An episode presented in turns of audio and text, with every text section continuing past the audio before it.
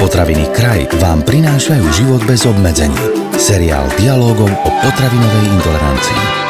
V predošlom podcaste sme sa s odborníkom na zdravý životný štýl, pánom doktorom Petrom Minárikom rozprávali o tom, ako si kvôli vianočnému prejedaniu sa nepokaziť najkrajšie sviatky v roku. Ak predsa len slávnostnému stolu neodoláte a doprejete si viac ako je zdravé, možno sa dostavia aj výčitky svedomia. A práve vtedy prichádza priestor pre novoročné sľuby typu zhodiť pár kilogramov. To, či vôbec majú zmysel, zistíme v dnešnom dieli seriálu Život bez obmedzení. Pán doktor, blíži sa ten čas v roku, keď sami sebe nasľubujeme hory aj doly, inak povedané dáme si novoročné predsavzatia. A vy, keďže ste odborník na zdravý životný štýl, tak nám prosím povedzte, čo nereálne si zvykneme v tomto smere predsavzať.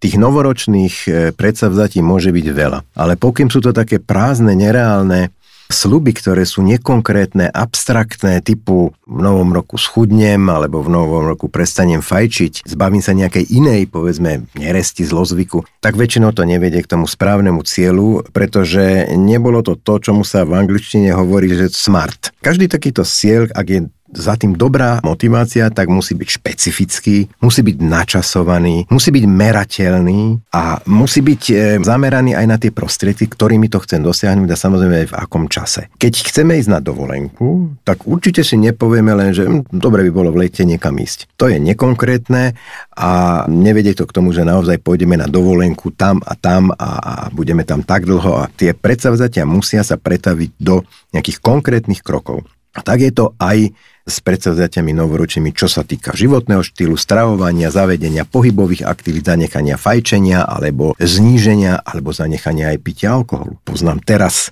momentálne niekoľko ľudí, ktorí v rámci znižovania nadváhy mi povedali, že prestali piť, to nie sú žiadni pijani, ale proste pravidelne konzumovali alkohol a teraz im to naraz nechýba. Ak už to robia niekoľko týždňov, tak veríme, že aspoň čas z nich si to udrží, aj keď táto intervencia, ktorej sú teraz účastní, sa skončí. Takže konkrétne, špecifické a načasované a kontrolované musia byť tie opatrenia, aby sme vedeli, či sme aj dosiahli v tom nami zadanom čase to, čo sme si predsa vzali. Trošku ste nás vyľakali, pán doktor, pretože ste načrtli, naznačili, že dať si predsavzatie v roku 2022 schudnem je zrejme nereálne. Má takýto novoročný sľub vôbec šancu na úspech? No má šancu na úspech, ak je mienený úprimne, poctivo a s tým smart systémom. Čiže keď sa niekto chystá niečo robiť, jednoducho buď si zobere papier, ceruzu alebo počítač a si to nejakým spôsobom načrtne. Hej. Musí mať okolo seba motivačné prostredie, musí mať motiváciu v sebe, ale ideálne, keď ho motivuje jeho najbližšia rodina, prípadne nejaký priateľ, priateľka, aby bol posilňovaný v tej vnútornej motivácii a naopak, aby nebol demotivovaný. Druhá vec, treba si povedať, čo urobím v stravovacej zložke, čo urobím v pohybovej zložke a čo urobím v návykovej zložke so svojím životným štýlom, pretože to sa týka aj takých faktorov, ako je množstvo a kvalita spánku, ako je striedanie aktívneho a pasívneho odpočinku, ako je množstvo pracovných výkonov, ktoré robím, pretože mnohí ľudia pracujú od nevidím do nevidím a aj teraz počas víkendov a majú ten dojem, že keď nebudú podávať takéto veľké výkony, tak im snad niečo hrozí alebo sa neúspešne spraviť, a to tak nie je. Ale aj tieto veci treba nejakým spôsobom zavziať do tej zmeny a regulovať. Toto všetko môže potom viesť k úspechu. Existujú aj rôzne pomôcky, ktoré voľa kedy neboli a dnes sú. Keď už hovoríme o kontrole stravovania, príjmu energie a základných živín, tak som spomenal v niektorých podcastoch predchádzajúcich, že existujú napríklad kalorické tabulky, čo je určitá aplikácia, ktorá je počítačová, je zdarma, alebo platenej verzii tiež je lacná, má vylepšené niektoré parametre, ale aj tá bezplatná je dostatočne motivujúca, pretože kontroluje, čo človek zjedol od rána do večera, človek vie presne, koľko prijal kalórií, koľko bielkovín, sacharidov, tukov a ktoré potraviny mu čo priniesli. Večer si to môže pozrieť a na druhý deň to môže robiť lepšie. A nie je žiaden problém. Máme teraz skúsenosti, že mnoho ľudí, ktorí to používajú, sa toho nechcú vzdať aj v čase, kedy by to už možno nemuseli používať, pretože majú ten pocit, že ich to nejak drží v tej kontrolnej fáze. Nielen po novom roku, ale aj celoročne sa nám deje to, že chceme schudnúť a väčšina z nás túži potom, aby to bolo čo najrýchlejšie a aby to čo najmenej bolelo. A teraz nám, pán doktor, poďte pokaziť radosť, že to sa nedá. Rýchlo a bezbolestne. Rýchle riešenia väčšinou nevedú k dlhodobým a Výsledkom. dlhodobo udržateľným výsledkom. Taká je prax a má to aj svoju logiku. Tie kila nadváhy, ktoré sa naberali z pravidla roky, u niektorých až 10 ročia, si myslieť, že sa ich človek zbaví narýchlo v priebehu niekoľkých týždňov je trošku aj naivné. Áno, dá sa rýchle schudnúť, ale je to nesprávny spôsob, ktorý nie je udržateľný a veľmi rýchle príde k recidive a nárastu tej pôvodnej hmotnosti, čiže jojo efekt je široko známy na celej planéte A zaručený? a je tým pádom aj zaručený, pretože človeka môžu udržať v tej lepšej hmotnosti a v tých lepších stravovacích návykoch len nové návyky a to chvíľku trvá. Takže my sme radšej za ten pomalší nábeh, za chudnutie povedzme rýchlosťou priemere 2 kg v priebehu jedného mesiaca. Niekedy je to v tých počiatočných mesiacoch aj 3 kg, výnimočne aj 4 kg za mesiac, ale určite nie viac. A potom sa to postupne ustáli a aj 10% úbytok nadmernej telesnej hmotnosti má nedozerné pozitívne účinky na zdravie v rozličných sledovateľných parametroch. V predošlom podcaste sme spomínali, že v priemere priberieme počas Vianočných sviatkov 3 kg, niekedy aj viac.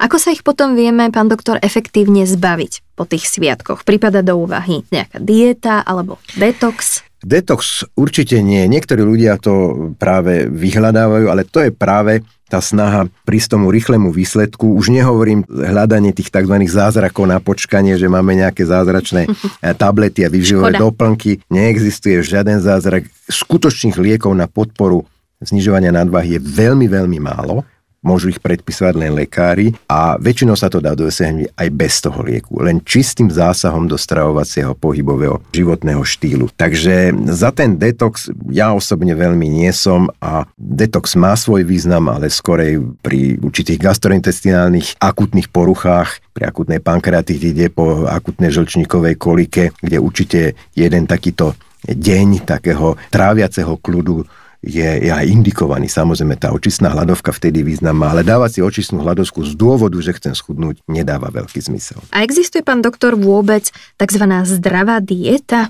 Mohli by sme povedať, že vieme chudnúť aj zdravo? No určite, že sa dá chudnúť Bavíme zdravo. sa o zdravom človeku, ktorý sa len jednoducho rozhodol, že chce schudnúť. Áno, tak samozrejme existuje niečo, čomu sa hovorí správna, racionálna výživa, správne staravovanie. Na to existujú usmernenia. V mnohých krajinách ich majú, to sú tie potravinové pyramidy, taniere, ktoré usmerňujú, koľko z ktorých potravinových skupín máme jesť porcií denne, ako vyzerá jednotlivá porcia. Najlepšia je tá pyramída, kde na tej báze je ovocie zelenina, na tom špici sú tie nezdravé zložky, ktoré nemusíme jesť vôbec a pod tým špicom sú teda oleje, orechy, potraviny bohaté na tuk a energiu, ale pričom sú zdravé. Takže ich treba konzumovať len v maličkých množstvách. To môže konzumovať zdravý človek, ktorý nepotrebuje znižovať nadváhu, to je približne tých 2000 kilokalórií pre priemerne vážiacu ženu a tých 2400-500 kilokalórií pre muža. Keď už to má mať redukčný rámec, tak potom už sa uberá, potom už pre ženu to z pravidla nie je 2000 kilokalórií, ale môže to byť v individuálnych prípadoch iba 1200 alebo 1400 kilokalórií, prípadne to môžeme aj v kilojouloch spomenúť. A pre muža to už tiež nebude 2400 kilokalórií, ale bude to treba z 1700 alebo 1650, 1800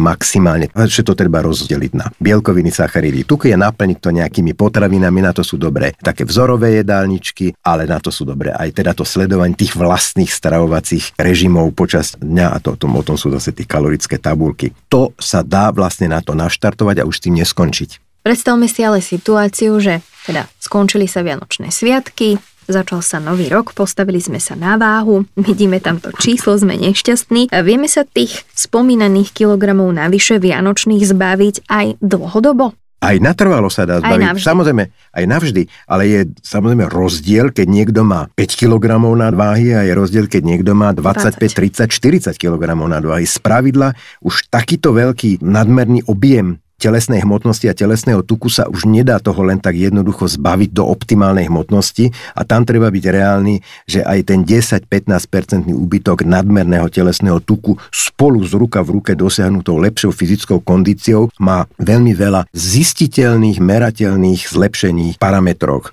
Znižuje sa nadmerný krvný tlak, Tlak. napríklad. Zlepšuje sa koncentrácie cukru, glukózy, nalačno. Zlepšuje sa funkcia inzulínových receptorov. To síce ľudia nepocitia, ale sa to prejaví zase, zase ináč. Znižuje sa koncentrácia kyseliny močovej. To sú také tie zložky, ktoré symbolizujú tzv. metabolický syndrom. Znižuje sa obsah tuku v pečení a v pankráze. To sa už zistiť dá. Ultrasonograficky my vieme povedať, že keby sme urobili fotodokumentáciu, jak vyzeral ten ťažký stupeň stukovatenia pečene a ten ľahší a porovnáme tie obrázky jeden vedľa druhého, tak zistíme, že tam zmeny sú. Ak niekto mal stukovatenú pečeň pri tej ťažšej obezite už aj so zvýšenými pečeňovými transaminázami, to sú tie pečeňové testy tzv., tak toto sa môže normalizovať bez akýchkoľvek liekov, alebo sa prípadne pridá nejaký liek, ale nikdy ten liek neurobí tú celú prácu. Je to len podpora, toho zníženia nadvahy udržateľným spôsobom. Takže význam to má a toto sa dá udržať. To je len o ľudí. Poznáme takých, ktorí majú jojo efekt za dverami a poznáme takých, ktorí jednoducho ten jojo efekt nechodí a nechodí